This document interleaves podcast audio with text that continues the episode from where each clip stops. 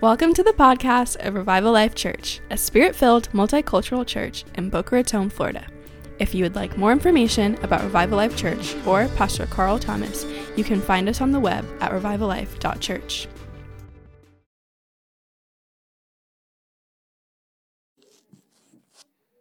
Duke scared me there for a second with the offering. I got to be honest with you. I'm just going to be. I'm just going to be honest.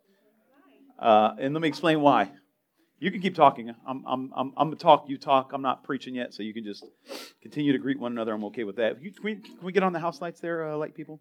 Um, uh, I, I, I have, if, if you ever grew up in a church that abused the offering, um, it's kind of like you know a kid who gets uh, raised in an abusive home and then a man raises his hand and you, like you just know to wince. And um, the, the idea, like when uh, Duke was talking about the offering, he was talking about John 3.16, for the, for the Father gave.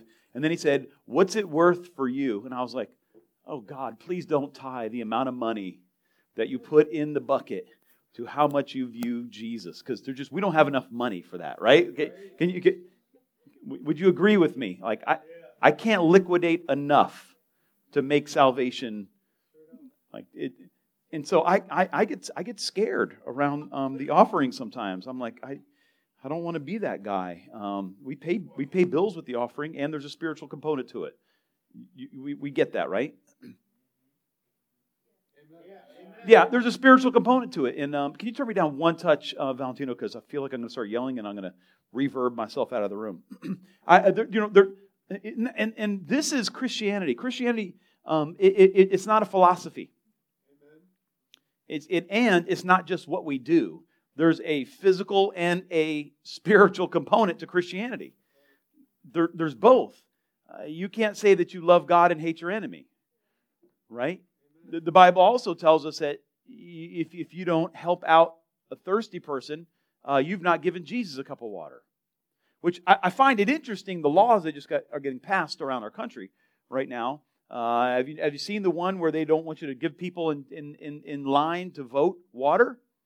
Have, have, you, have you seen this? this? And here's what's funny about this um, the Bible calls that sin.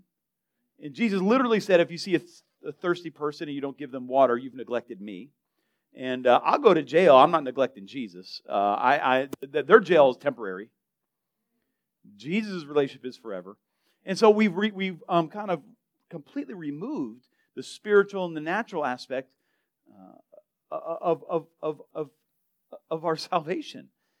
It's both. It's not either or. It's not if I do the right stuff, then God does the right stuff, because there's an aspect that He's just the right stuff. And there's nothing we can do to add to it. You're gonna have to help me out here a little bit. A little call and response today. We like we we like he he is like he absolutely needs nothing from us. And yet, and still, he expects us to act some kind of way, right? He expects us to behave like we're actually saved. He, he, he, he expects us to actually do things, and the scriptures actually say that based on what we do is how he's going to judge us. Now, that is paradoxical because he did it all, and yet he's going to judge us by what we do. How do you, how do you figure that out? How do you, how do you balance that? The answer, of course, is you better know him. You, you better know Jesus. You, you better not just know about Jesus, you better actually know Jesus. My glasses are so fogged up at the moment, they are so dirty, that if I try to look through them, I, it looks like there's a glory cloud in the room. And, uh, oh, Cor- see, Corey's the man. I got this little squirt stuff right there on my desk. See, Corey's a friend indeed. Corey is a friend indeed. Listen, um, I, I think I have a message on here. We may never know. So we're, we're, we're celebrating Good Friday today. And, um, you know, when I grew up, I don't know how you grew up. I don't, maybe if you were fortunate enough to grow up a Christ follower, you know, I'm, I'm a little jealous. Um, I grew up religious and heathen. So I was a religious heathen, right? Uh, and so there was Good Friday, and I understood the cross. I understood what it was, but I didn't really get it. Does that make sense? Like I didn't, I didn't, I didn't really get it. Like at the end of this song, when she was singing Thank You for the Cross, the more she sang it, the more I got it, even again. Right? Like uh, the more, the more, I, the more I got it. And, uh, you know, when I grew up, I, I, I believed I was a Christian uh, because I had heard the gospel. Uh, I don't know that I'd ever received Christ as my Savior as a child, uh, but because I was religious, I was right with God. I, because I had a label, should I say? Because I had a label, I was right with God, um, and um, even though I was living quite wicked, and uh, I believed uh, that one day I would go to heaven, and God would be so proud of me just because of how I just knew that I was saved. Um, and um, and are, are, are, they? Thank you, Corey. I can see out of these. Praise. There, there's a message here. Praise the Lamb. Corey Pagano, everybody.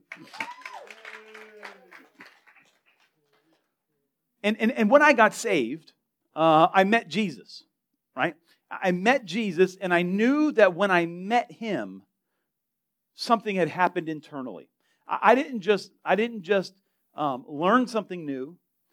I, I, didn't just meet somebody who I thought could open doors for me, right? Like you meet somebody famous or somebody in your field, or if you want a job in a certain industry and you meet somebody, you think one day they can.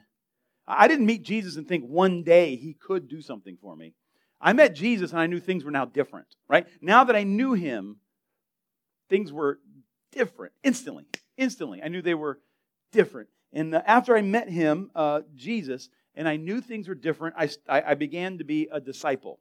And I'm going to talk to you tonight, and I had intended to talk to you uh, this way. I had figured um, uh, in the life of Revival Life Church, you know, um, we as a church decided uh, that we're going to take coronavirus seriously.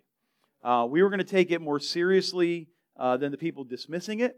Uh, we were going to take it um, as leaders, we were going to handle coronavirus like uh, this is what we decided. I know this is not what everybody decided. We decided that we were not going to act like we're healthcare professionals, and we were just going to take the safest approach possible.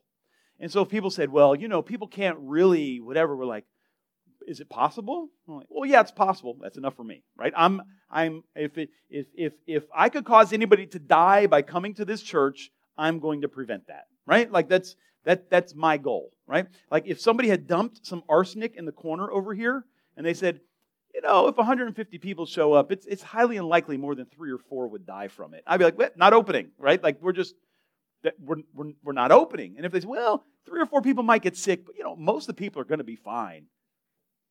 Not opening, right? If they said, chances are nobody's going to be hurt from that arsenic, but keep them away from the corner. Not opening, right? Till the, till the room is safe. So uh, lots of people, um, they were able to keep their stuff going in their business and their political career, whatever, uh, by denying reality. And uh, we said, you know what? I believe that if we do what, what, what is the right thing, in the long run, the Lord is going to reward us. And if we don't get a reward on this side of heaven, on the other side, we will. Right? Because the other side is real to me. Uh, amen. And I, am not, amen. I'm, I'm not, um, I, I, didn't get coronavirus. Thank you, Jesus. Um, uh, and I don't, and I just, I believe for the most part, people who got it, it's just a, just a roll of the dice, right?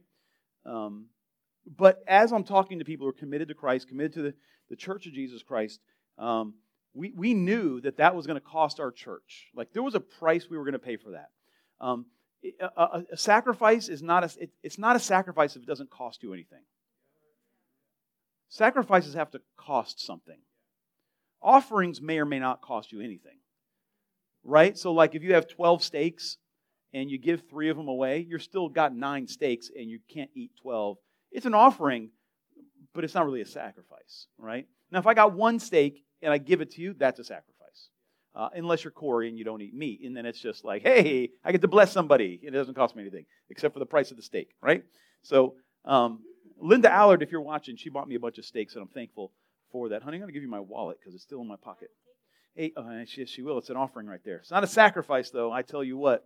Um, follow me for a second. We knew the price of following God in this season was going to cost us people who wanted us to act like um, we should know better than doctors. Um, and uh, we decided we're just following Jesus. We're, we're going to lay down what makes sense in the, in the carnal sense, financial sense, to follow God in what he calls righteousness.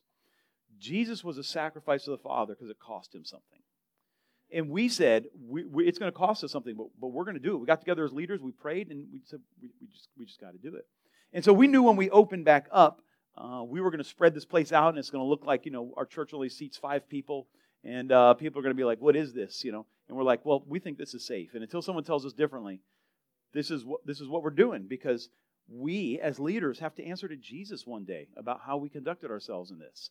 And, and I don't care if you got 40 billion people saved in this season, if you were reckless and you did it out of fear and you and you stayed open out of selfish ambition, I don't care what Jesus did in the midst of it. You have to answer for what you do. Uh, and so and so we decided, no, if, you know, if it, if it shuts down, I'll have church in my backyard if that's what I have to do.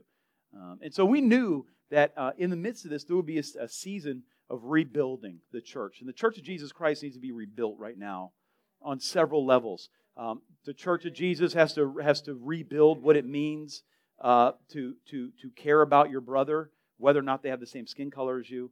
Uh, the church needs to rebuild what it means to speak a prophecy wrong and what you do about that.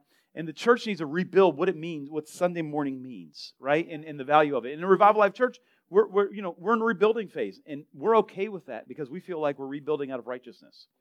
We're, we're, we're, we're absolutely okay with that. And uh, as, as, I was thinking about um, Good Friday tonight, um, I said, you know, chances are I'm going to have people in the house. The house is going to be filled with people who have a call of God in their life on some level. That, that's who's going to be at Revival Life Church on Friday night uh, this week. I don't know why I felt that, but I just felt like the Lord told me prepare this like you're talking to folks who know Him, uh, and, and, and so they can fully understand what they have in Him. All right? So we're going to dig into the Word really quick. Are you guys all right? Is anybody not saved that needs to get saved in the room so you can understand this message? I feel like I, most of the people here are saved. Um, if you're online, we love you. There's a lot of outreaches happening this weekend in a lot of churches, and I'm, and I'm praying for them all to be blessed. And on Sunday, man, I got a good word. I mean, I am. I hope I hope visitors come, but my uh, my message first and foremost is going to be for the church. I mean, I got a good practical word. I think is going to help a lot of people. Um, uh, I think it's really going to help a lot of people, especially in the old cranium that is a little foggy these days. Um, uh, but my goal in this season is to get the church healthy again. That I mean, like, amen. Like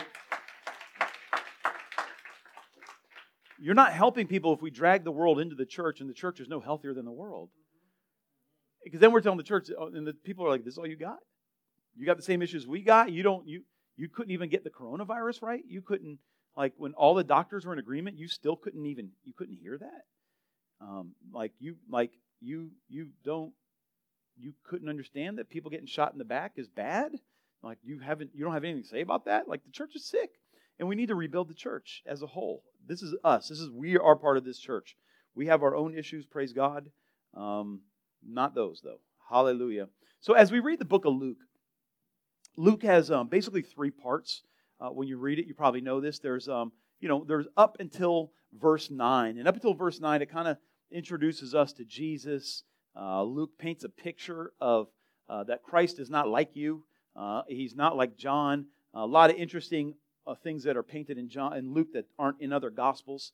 Uh, it's really Luke's goal as he writes this um, this book to point out that he didn't get the anointing from John the Baptist.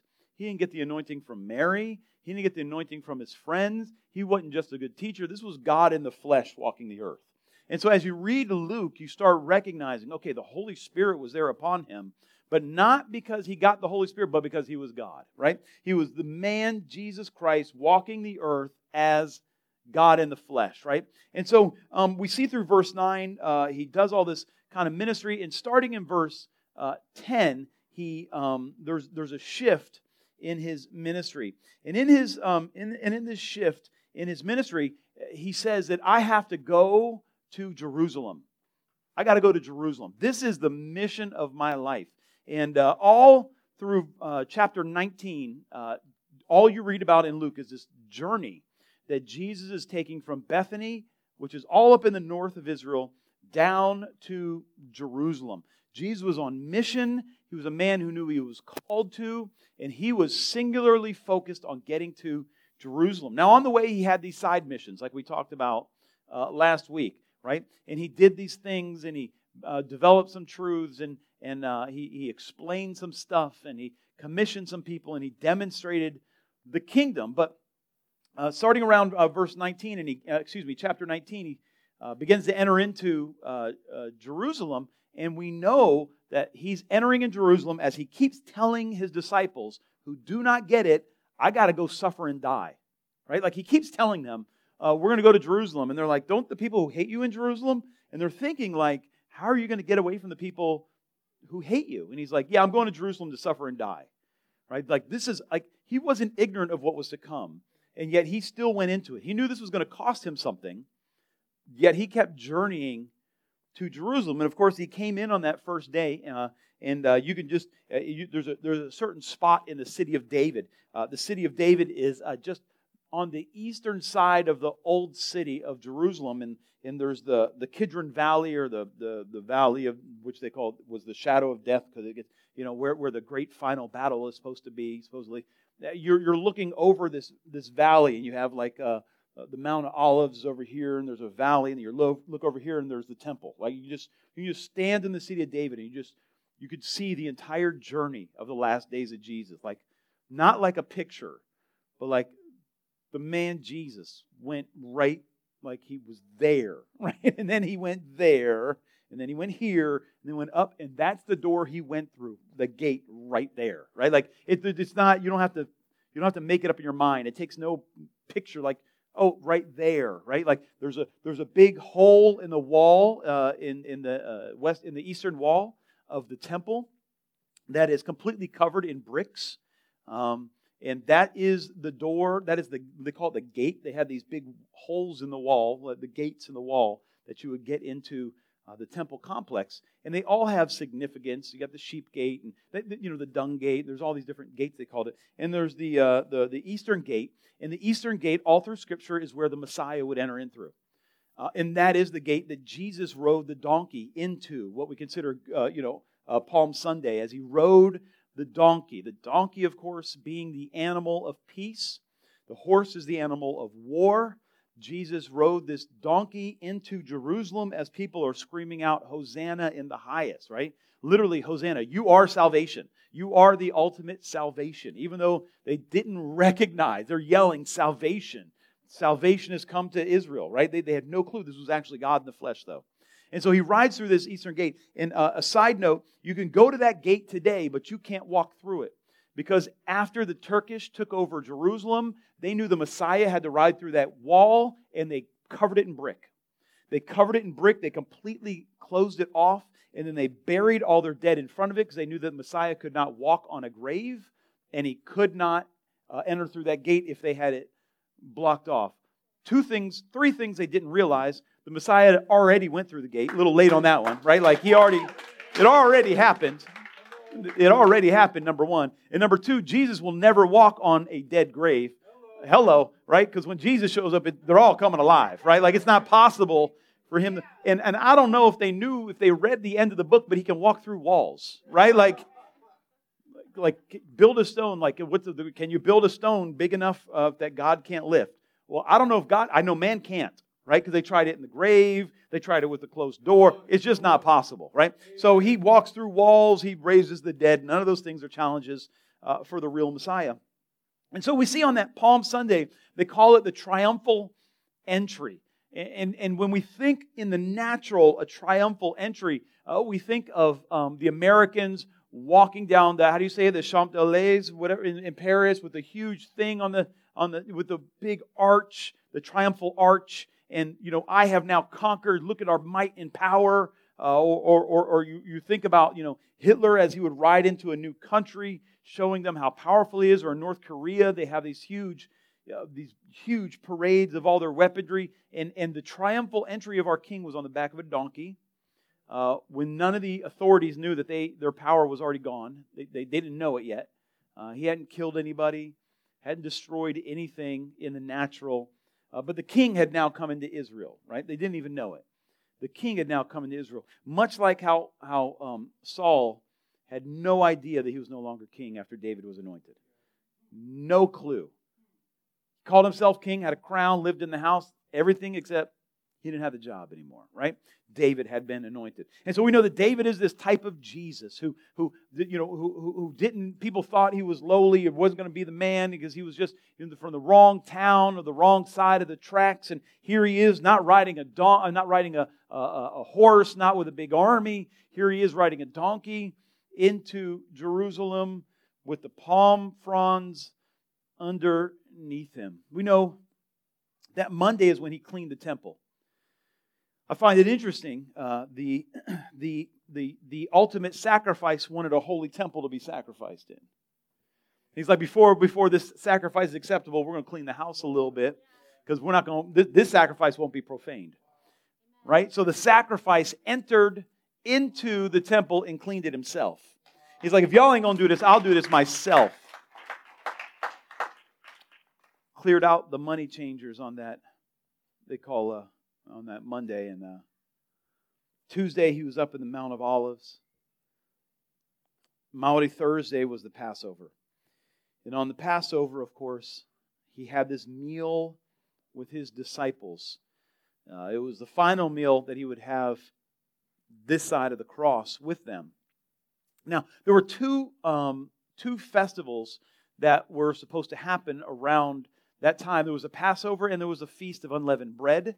But since people had already journeyed to Jerusalem, they tended to celebrate them at the same time. They kind of mashed them together as one sacri- as one festival, one feast, because they were already there in Jerusalem. They didn't want to travel again. And so there they were. Jesus, of course, kept the Passover, but this Passover was going to be different than other Passover meals.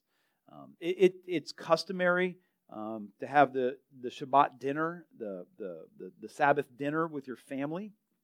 And uh, uh, in, in Jewish tradition, to this day, there is, there is a ceremony to this dinner that you have with your family on Friday night. Uh, there's things that you say in every single week, even to this day, every Shabbat dinner, uh, the father of the house lays his hands on his children and prays a blessing over them. Uh, on all their daughters, they pray that, that they would be like Sarah and on their sons they would pray they'd be like David, and they would declare this, this, this prophetic destiny over their children every single week, their entire lives. That, that'd do something to you, I would think. That would do something, I would think, in your head if you had the leading male in your life affirming you every single week, right? And so they have this, this, this, this meal is a, is a big deal. And of course, this was on a Thursday. Um, and so the Sabbath would be ex- extended for um, high holy days. And so at this Passover meal, um, they're sitting around the table, and literally uh, you sit at the table here. It's not, uh, you don't have chairs, you sit on the ground. They're, they're kind of low. Um, I'll teach about this some other time. Uh, but they, ha- they have this, this Passover meal. And this, this meal was um, partially uh, ceremony, partial ritual, and partial we're just together having a meal, thanking the Lord of what he had done. Thanks, th- thankfulness was a, was, a, was a huge part of this meal. We, we look in um, we look in the scriptures here in Luke chapter uh, 22. I'm going to kind of um, I'm going to jump around a little bit. If you're online, I hope you're hope you're having a good time. I hope you have your communion supplies ready. I forgot we were supposed to tell you that in the announcements. Uh, now might be a good time to go get them. Just get something to eat, something to drink, uh, and we're going to share the table of the Lord together. And so Jesus says this. He starts off uh, the meal. Um, he, they, they, they prepared the Passover. Uh, they get together. And in verse uh, 15, they're around the table and he says this I have earnestly desired to eat this Passover with you before I suffer. I want to recalibrate our vision as Christians, and I hope not to take too long on this. Uh, I want to recalibrate how we view this story um, this ceremony, this ritual, because it's not native to us. And, and as um, non Jews, we view this through a Greek lens. We view this through a lens other than how the writer understood it, how the people who were in it understood it, and how God intended it, right? So it's important that we get what God is trying to speak instead of making up our own meanings to it, right? And so Jesus says, How I, I have earnestly desired to eat this Passover with you before I suffer. And if you're an average American, the word that stands out to you there is suffer. That sentence is about suffering. In this culture, you start the meal off with thanksgiving and appreciation for the people around you. And so they begin the meal talking about here's Jesus. The man Jesus is telling his disciples, I'm so glad I get to have this meal here with you. I, if, if my heart is full, because in this occasion when we celebrate our God who has protected our people and given us this identity, brought us together in unity as a rabbi and his disciples, here we are in Jerusalem having the meal together. Bad things have not happened. We're here, there's no suffering. And so we get to carve out this time together right here around this table. And for that, I'm glad. See, that it's a different mindset to what's happening here. There isn't this dark pale hanging over the meal. There isn't this brooding music playing in the background with low swept cameras, you know, coming upon faces. Suffer, right? This isn't what's happening. This is what happened. There, there, there's a man with his friends breaking bread. And so then he says, he's thankful again in the next verse. He says, he says, For I say to you, I shall never eat it again until um, it's fulfilled in the kingdom of God. And so we say, oh, he's prophesying his own death. But another thing that was common in this culture and with these kinds of meals is they would they would declare a type of fast. They, and they would say things like you know we're hanging out together and uh, we're we're having a good time fishing and it's such a good time. Oh i'm never going to fish again until we get together like this. Well are you going to fish again? Of course you're going to fish again. But it's not really fishing unless we're together doing it like this. And so jesus said hey you're, going to eat again.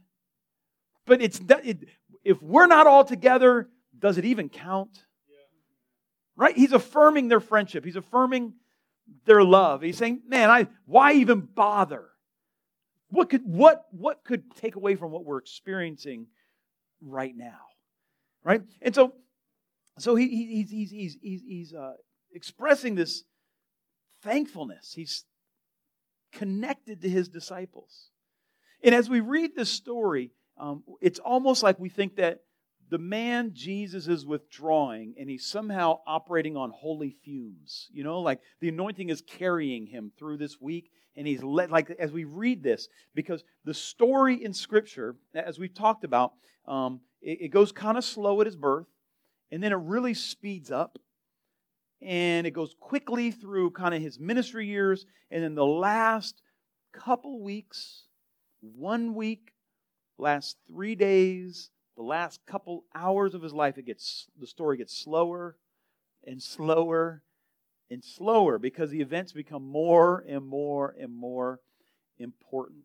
But they're living at the same speed.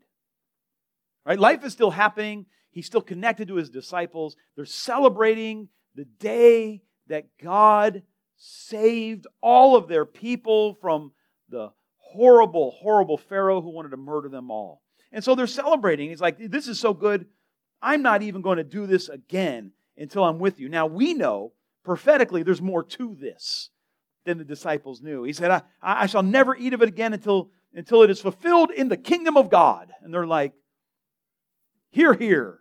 We all can't wait for the kingdom of God. Because at the end of the Passover meal, the very last thing you say is, Together again in Jerusalem. Meaning, next year, the kingdom of God will be over Israel. And we'll all be together really celebrating the Passover of all Passovers. See, and so this is what he's saying. Now, until the kingdom of God, and they're all like, yeah, we're going to do this together in the kingdom of God. Absolutely. But Jesus knew there actually was more to this. As we hear this story, you know, they, they, they're eating this bread, and historically in the Passover meal, the bread symbolized the bread of affliction uh, that they had in Egypt. Uh, and, and, and, and, and this bread that they had to eat symbolized their suffering. Now, again, they put the two meals together the, the feast of the Passover and the feast of the unleavened bread. And so they had this unleavened bread. And Well, the first thing I really want to point out to you is, is, is, is what I call the, the, the, the three meals of, of Passover, the three meals of communion. There's the three men of Jesus that are here. It's the three course Passover meal. All right? Follow me with this. Uh, you, you know, Jesus was there as God, but he wasn't there just as God. There was the man Jesus. There was Jesus, the man. Jesus, the man. He, he, he, Jesus, the man, was there with his friends, and I like to think I like to think of Jesus as a man's man. Like he knew where the fish was, so he, I know he's Corey's kind of man. They would fish all day and not know where any fish were. Anybody fish with like that, Corey? They fish all day, they don't catch anything, and you just say, just try this. And then they catch fish. Like you gonna can you identify with that aspect of Jesus? I cannot. I can't, I can't, I can't identify with that aspect of Jesus. I feel like in other places, other ways, other manifestations. But Jesus was a dude. Uh, apparently, he wasn't just a, um, a dude of his age because the women felt super comfortable around him. Uh, so we know he was more than just a what we would consider to be a man's man. Apparently, to be a man's man means that women feel empowered around you. Right? Like that's there's an aspect of being a real man that you're not intimidated by strong women, right? And so we understand that. And so when I think of the man Jesus, what would the man Jesus have been like? I think, man, I, I, that that'd be somebody I'd like to be around. That's not not just for you know lay hands on me so I can raise the dead. You know, and I wouldn't mind that aspect of Jesus.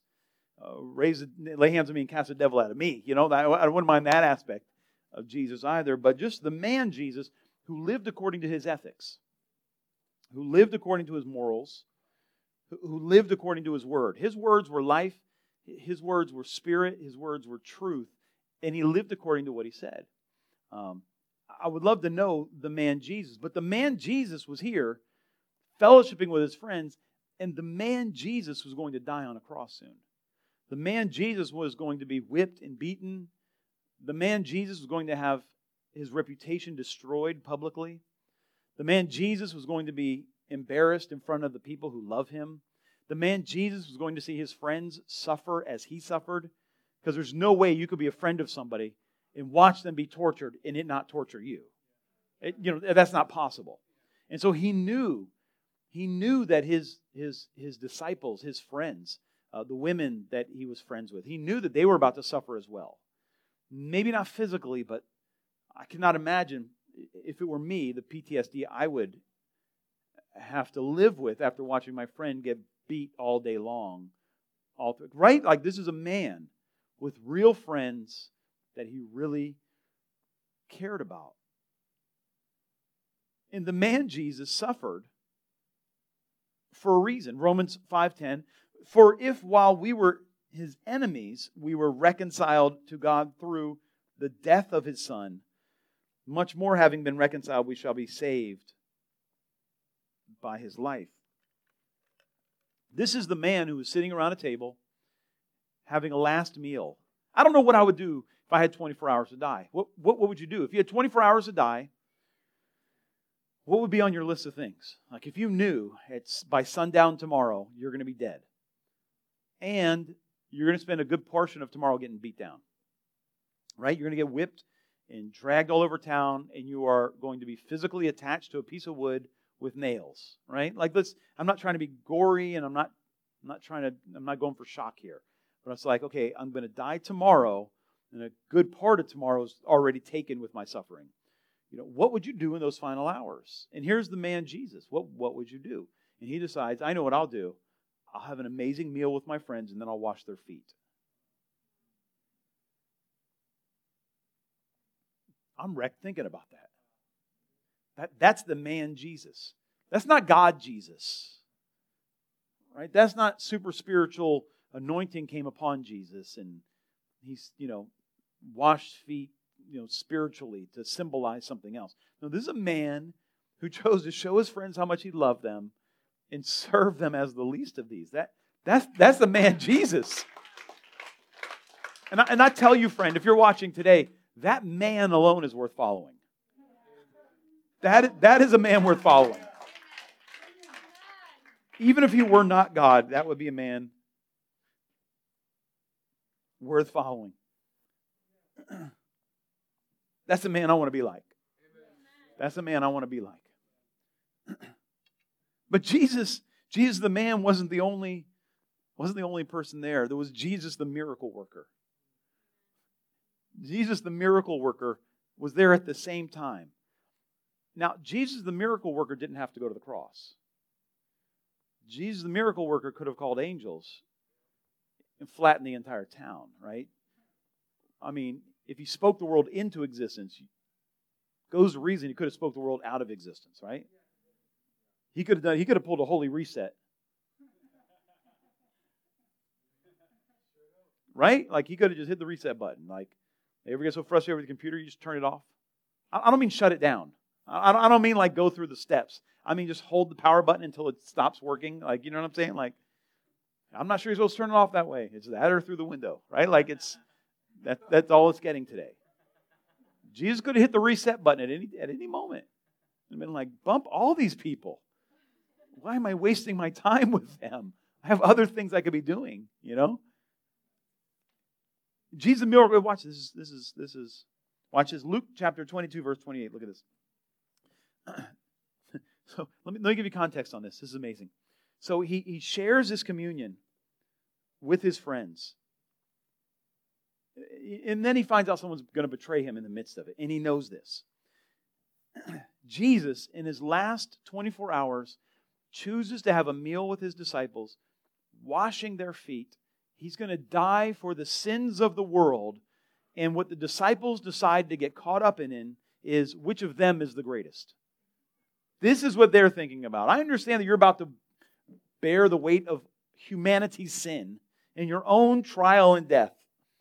Uh, but what's important here is among us 12, you know, I know you, one, one is going to betray you, right? Like here's how, here's how I'd be thinking. I know one is going to be betray you, is going to betray you. So I know I'm at least better than that one, right? So I know on a scale of 1 to 12, I'm at least 11, right? And so they're thinking, could I be 4? You know, I, maybe I'm not among the 3 because they didn't take me into the but I bet I'm better than this guy over here. Like, they don't even talk about him in any of the gospels. So I got to be higher than him, right? Like, like there's nothing he said that's recorded. I got to be higher than him, right? And so they're having this little debate in the corner about which of them is the greatest. And again, if it were me and that reset button was nearby, like I'm reaching for it right there. I'm like, time out, God. Like, enough, enough, Father. Let's, let's like, like, you know, like when an actor is in the middle of a scene with an amateur actor and they just stop and they're like, okay, I'm done. You know, I'm done. Like, I'm, I'm, I'm done. They go to their trailer and they're like, they tell the director, you fix all this and let me know when there's people worthy of my greatness on the scene. Right? Like, Jesus could have been like, I tell you what, no. Like, I'm not wasting my talent on these people. Right? Uh, and, and, and, and, but here's what Jesus says to him. Verse 28. This is, so they're arguing about who's the greatest. Jesus says to him, You are those who have stood by me in my trials. He hadn't had his trial yet. I mean, he's had some difficulties, but nothing like he's about to watch. You are those who have stood by me in my trials. And just as my Father has granted me a kingdom, watch this. I don't know if you've ever read this before. Just as my Father has granted me a kingdom, I grant you that you may eat and drink at my table in the kingdom. You'll sit on thrones, judging the 12 tribes of Israel. Jesus is literally saying, if you spend time with me, when you're at the table with me, I know you think you're just eating some food. You think we're just having a good time talking, but this fellowship right here makes you one of my friends. And my friends run all everything you see. You see, in my kingdom, my friends, I'm all about promoting my friends. And one day, you know the great people that you think, just think of anybody great. Just think, think, think throughout history who's been amazing. Alexander the Great, George Washington. I mean, who has been amazing throughout history? Uh, if you're close to me, you'll be even judging them. You'll be even like they won't even compare to your righteousness. This is Jesus, the miracle worker. This is this, this, this is the Jesus. This is the Jesus who promotes you instantly into a place of honor from dishonor. This is, this is the Jesus that when you sit down at the table with him, you could be a harlot in your earlier life. You could have been a wicked tax collector your whole life. You could have been an ignorant fisherman. You could have been a Pharisee. If you sit down at the table and you share a meal with him, you're going somewhere. Your life is going to supernaturally be transformed into something to be admired. That's the miracle worker Jesus. And so here he was. He was Jesus, the man is sitting there at the same point he's prophesying. Oh yeah, you remember you remember remember Judah? Remember, remember, remember the, the, the, tribes? Remember the guys who started? Remember how whole people groups are named after these people? You're going to be so great, you'll even get to judge them. What? Yeah, I'm Jesus the miracle worker. And that's who we sit at the communion table with. And, and, and, and thirdly, and they didn't even know it yet, Jesus, the church, is there in the midst. Wait, wait, what? Jesus, the church? Yeah, yeah. The church is, is, is this spiritual way that we're all joined together. Uh, Jesus, the body of Christ, the church, Jesus, the church, uh, was sitting there at the table, literally. Look at this in verse 37. For I tell you that this, oh, I love this, that this, for I tell you that this which was written must be fulfilled in me, and he was numbered with transgressors. For that which is refers to me has its fulfillment. Okay. Now, you can look at that as just saying, oh, he's just pointing out that he fulfilled a prophecy. Or you can say, um, he's actually talking about me there. He was numbered with the transgressors. The people who don't deserve the Messiah to have a meal with them. The people who don't actually live a pure enough life to sit down at the Messiah's table. The people who are disqualified because of their earlier sin and should never be people who are trusted with the Word of God because they sit as his table. He's like, oh, I want you to see this. It doesn't say, the accusation wasn't that they were numbered with him.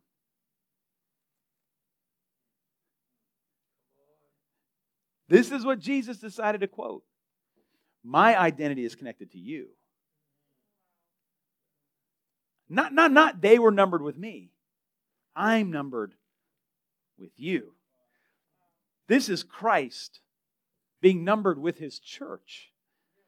The people he's connected to, the people that receive life from him. This is the body that was being represented around the table. Even Judas, the one who was going to betray him, he served them all.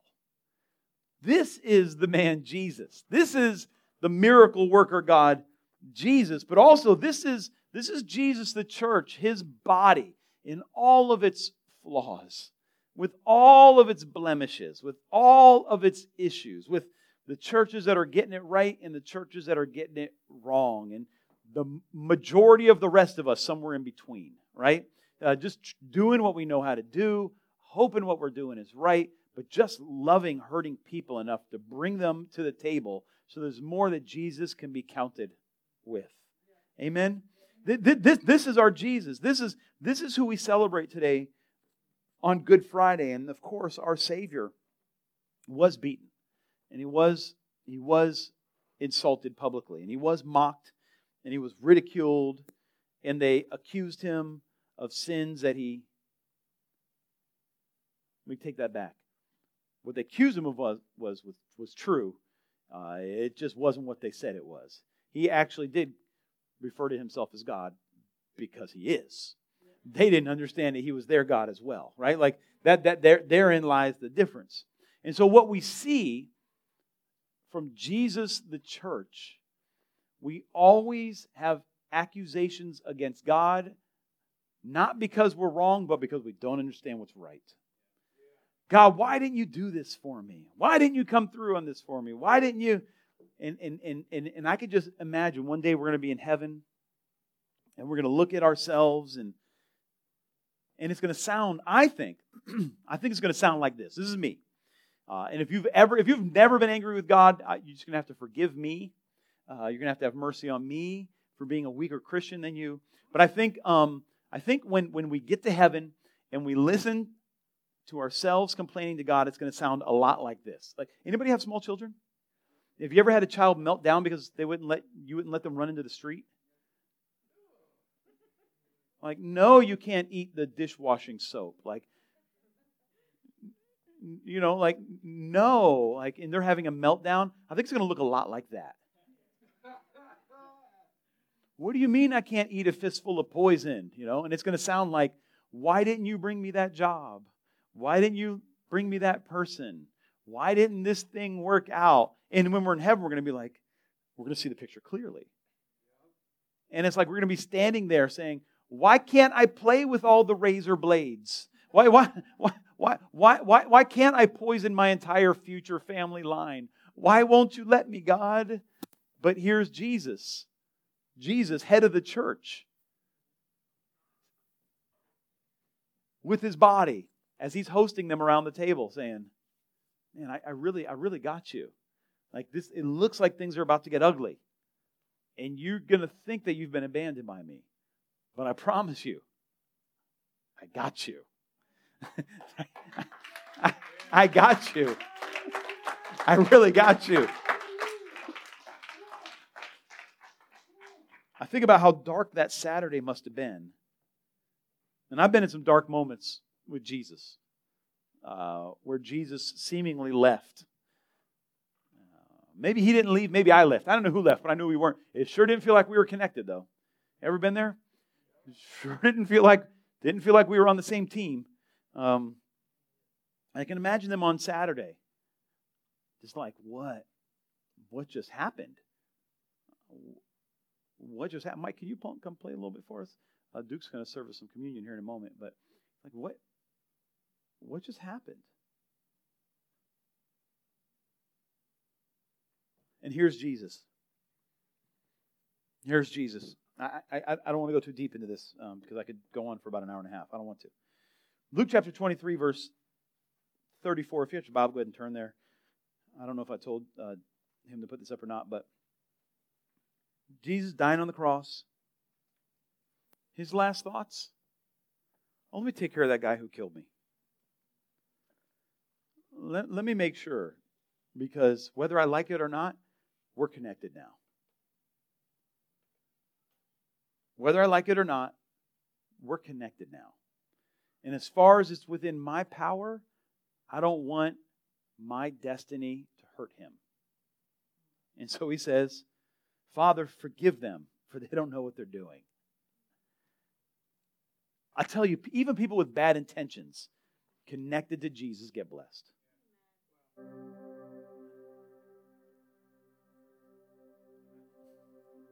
I don't, I don't know if you've ever heard Jesus forgive you before. Um, if you're saved, you've experienced it, right? Or at least you are somehow aware of it.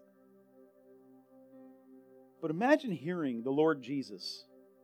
Imagine being close enough for his physical blood to land on you.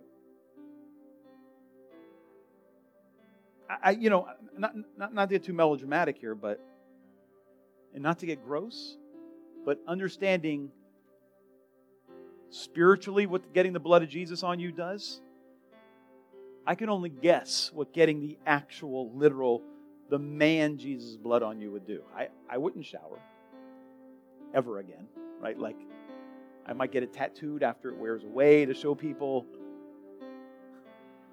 Like, I don't know about all me, but right here is washed clean. this spot is washed clean. But this man got to hear the Lord Jesus declare forgiveness over him. I'd settle for the Pope, and I'm not even Catholic, right? Like, I, I wouldn't mind. and I'm going to end with this before we before we receive the Lord's table together. A lot of people in ministry in this room, a lot of people in leadership, counseling people.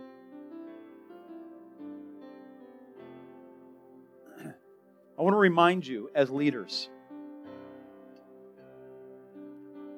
You have been invited to sit at the table and eat and drink with the Lord Jesus in heaven. In heaven, we will fellowship with the man Jesus. He's there physically right now. He's there spiritually, but we, the body, are here right now. If you consider yourself in any way, shape, or form a father or a mother in the body of Christ, and if you've been saved longer than anybody who's saved, that's where you're at on some level. These powerful words that you could speak over people when they tell you what they did wrong, and you ask them, Have you repented? Have you asked the Father to forgive you? Now I declare that your sins are forgiven. The Gospel of John is the first thing he spoke after he breathed on him. Receive the Spirit. Whatever sins you declare forgiven are forgiven. And whatever sins you forgive,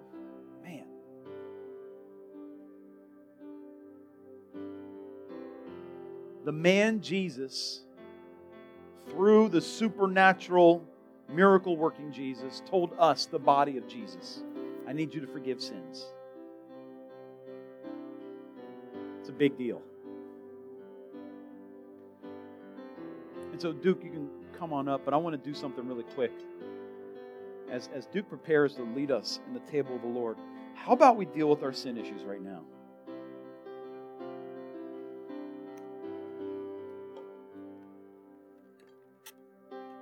Um, actually, I, I, didn't plan for this. No, come on up. You're good. Uh, Mike, I thought you were going to be out of town.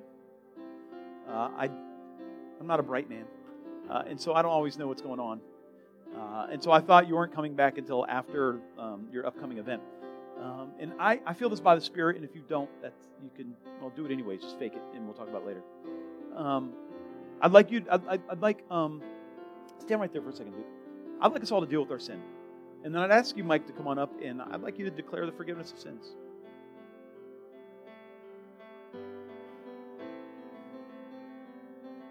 And so let me just help us out here for a second. Um, don't go dredging stuff up. Like that's that's not it's not as helpful.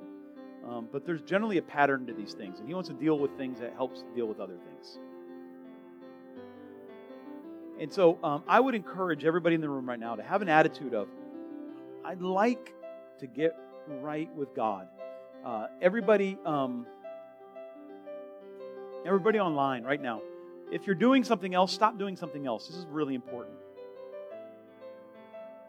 Get somewhere quiet. The kids are going crazy. I get it. Lock yourself in the bathroom. Somebody tells you, you got to finish, just say, I have diarrhea, right? Like, and then you can ask for forgiveness. We're about to repent of sins, right? Nobody's going to bother you when you have diarrhea. Going to cut that part out of the video, Mike.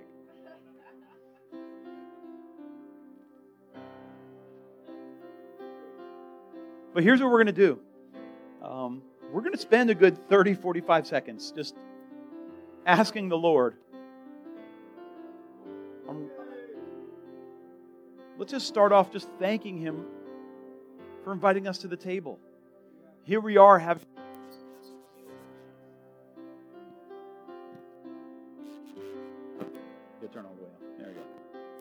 Here we are, and He's invited us to have this Passover meal with Him. And I'm just, I'm, thank you, Jesus. You said we would share this meal together in your kingdom, and here we are in your kingdom, saved. Breaking bread and drinking the cup, and here you are at the head.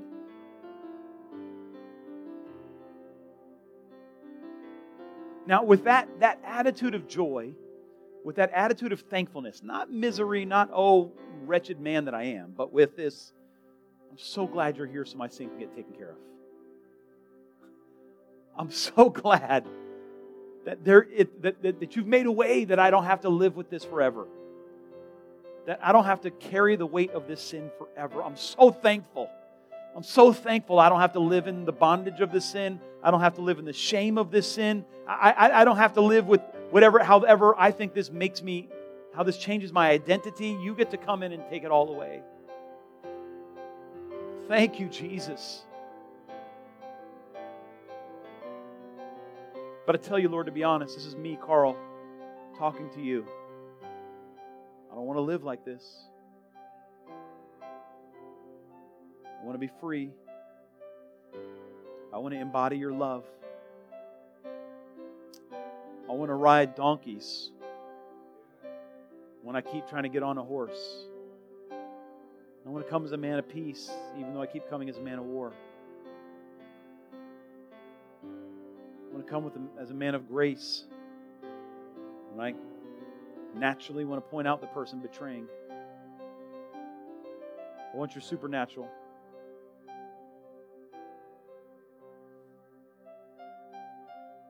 Now, you know, if, if, if, if you insulted your, your kids or, you know, you flipped off a driver and that's stuck in your head, yeah, deal with that. Absolutely deal with that. But Father, we just ask you, in the name of the Lord Jesus Christ, we declare the blood of the Lord Jesus,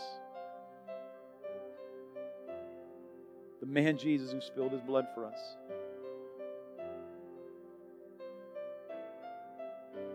And we ask that you would wash us clean and you would restore us. And we ask, Lord, that you would forgive us.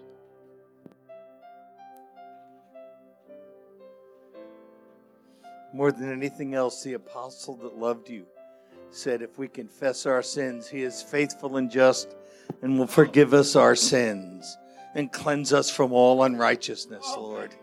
Every part, Lord, everything that we've ever done, set free now. Lord, we're sorry. Ooh, I'm sorry, Jesus.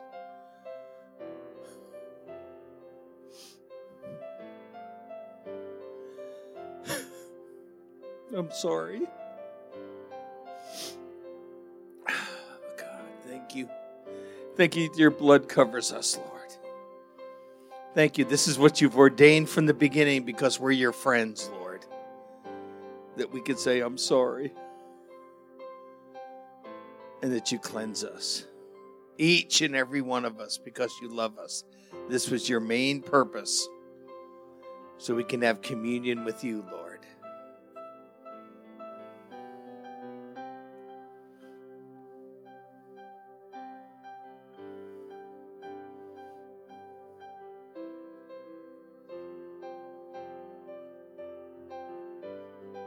Thank you, Jesus. Yes, Lord. Right now, Lord, we proclaim it. We repent in the kingdom. We repent, Lord. We're sorry. We give it up, Lord, right now. We give it up, Lord, all our sins. Cleanse us, strengthen us. New strength in our bodies, Lord, right now. New strength in our bodies, Lord, for your glory. It's all, you've done it all anyway. So, Lord, we, we take it all. And we're sorry, Lord. We declare cleanliness, Lord, right now. Everything washed, washed clean because of the blood, Lord. Washed clean, and we thank you for that, Jesus. Washed clean.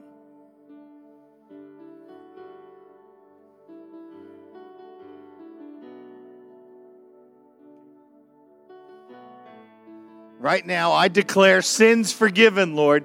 You I declare sins forgiven right now. Forgiven. We are forgiven because of the blood, because of what you did, because of the cross. Sins forgiven right now. Right now, Jesus. Freedoms, new freedoms because of your forgiveness, your goodness. Set them free, Jesus.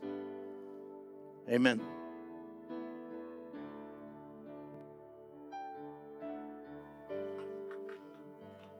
Hallelujah.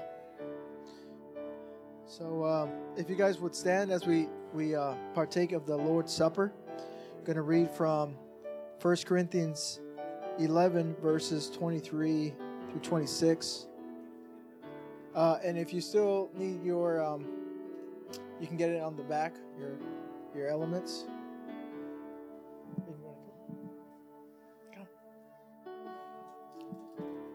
And uh, we're not in a rush to take the Lord's yes, Supper. Amen. We we acknowledge the body. We're not in a rush. We all do it together. Amen. Um, Hallelujah.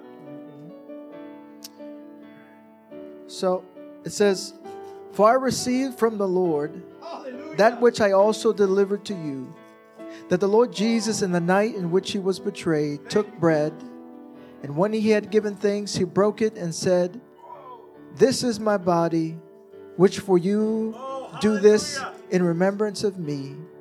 In the same way, he took the cup also after the supper, saying, This cup is the new covenant in my blood. So, right, ha, I just do this as often as you drink it in remembrance of me. Yes. So, Father, we, we, we thank you for your blood. We thank you for the bread first. We thank you that your, your, the bread symbolizes your body broken on the cross, that your body was broken. It was, it was bruised. It was, it was bruised. It was broken, that we would be made whole. That we would be made whole. That we would be made whole. And Father, right now, we, as we um, acknowledge the body, we acknowledge our brothers and sisters in this room. We acknowledge the body in this nation and the body in the world. We acknowledge, and as we do this, uh, commensuring what you did, we are in one table, fellowshipping with you. And we thank you, Lord God, as, as we take of this body right now, uh, anything that is not whole in us, you are broken to make it whole right now. So you can receive the, of the bread and receive your wholeness if you are any place that is not whole.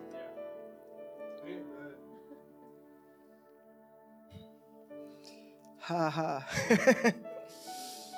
and Father, we thank you for this, this cup that represents your blood. We thank you for reinforcing that the, the blood of Jesus, it is precious. It, it was very expensive. It was very costly. And we acknowledge the blood. We acknowledge the work of the blood.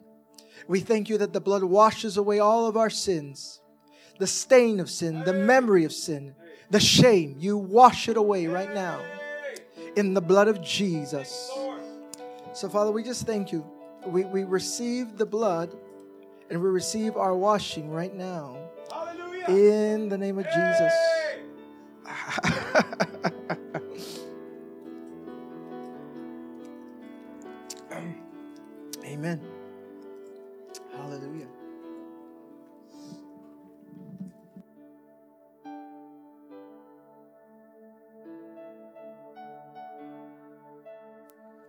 why I put that on to come up here. That was a little weird. If you are um, joining us online and you have a, a, physical prayer need in your body, or if you're in this room, we're going to leave here in one minute, but if you have a physical prayer need in your body, wow. Come, come back up, Duke. We're, we're going to pray real quick, you and I. Yeah, it, um, if you have a if you have a physical prayer need, you have a spiritual prayer need, uh, if you have an intercessory need, we're going to trust that God knows what that is. Um, and what I'd like you to do in the chat, just put a little, I don't know, I don't even know how to do the wave icon. I was going to tell you to put just raise a hand in the chat, but you just put me, whatever. We're just going to pray over all those. And if you're in the room right now and, wow, I feel the Lord is close, Duke. I feel him very close. If you're in the room right now, um, you know, I think I think we'll have a couple people here at the end if you want someone to lay hands on you. But I just want to pray corporately right now. Um, and this is going to sound overly broad, but I don't particularly care. Uh, if you need a physical healing in your body, uh, like the man Jesus, um, if you need a, a, a spiritual healing, uh, as Jesus the Savior, as Jesus the miracle worker, or if you have a relational need, we're talking spirit, soul, or body here. If you got, if you got, you need a deliverance in your life, if you need a if you need God to make a way where there is no way, so to speak, I see your hand online here. Um, if that's you, just give me a wave to know where, you know, I just want you to move. Okay. Amen, amen, amen, amen, amen. I'm waving my own hand. Amen, amen, amen. I see, I see you else. Yes, I see, I see it on the chat. And um, historically, the church would pray, Lord Jesus, Son of God, have, have mercy. Lord Jesus, Son of God, have mercy on these who need mercy who need great wow, who need grace. Lord Jesus, Son of God, have mercy Christ have mercy. And we release to you the grace and peace of the Lord Jesus Christ in every area of your life.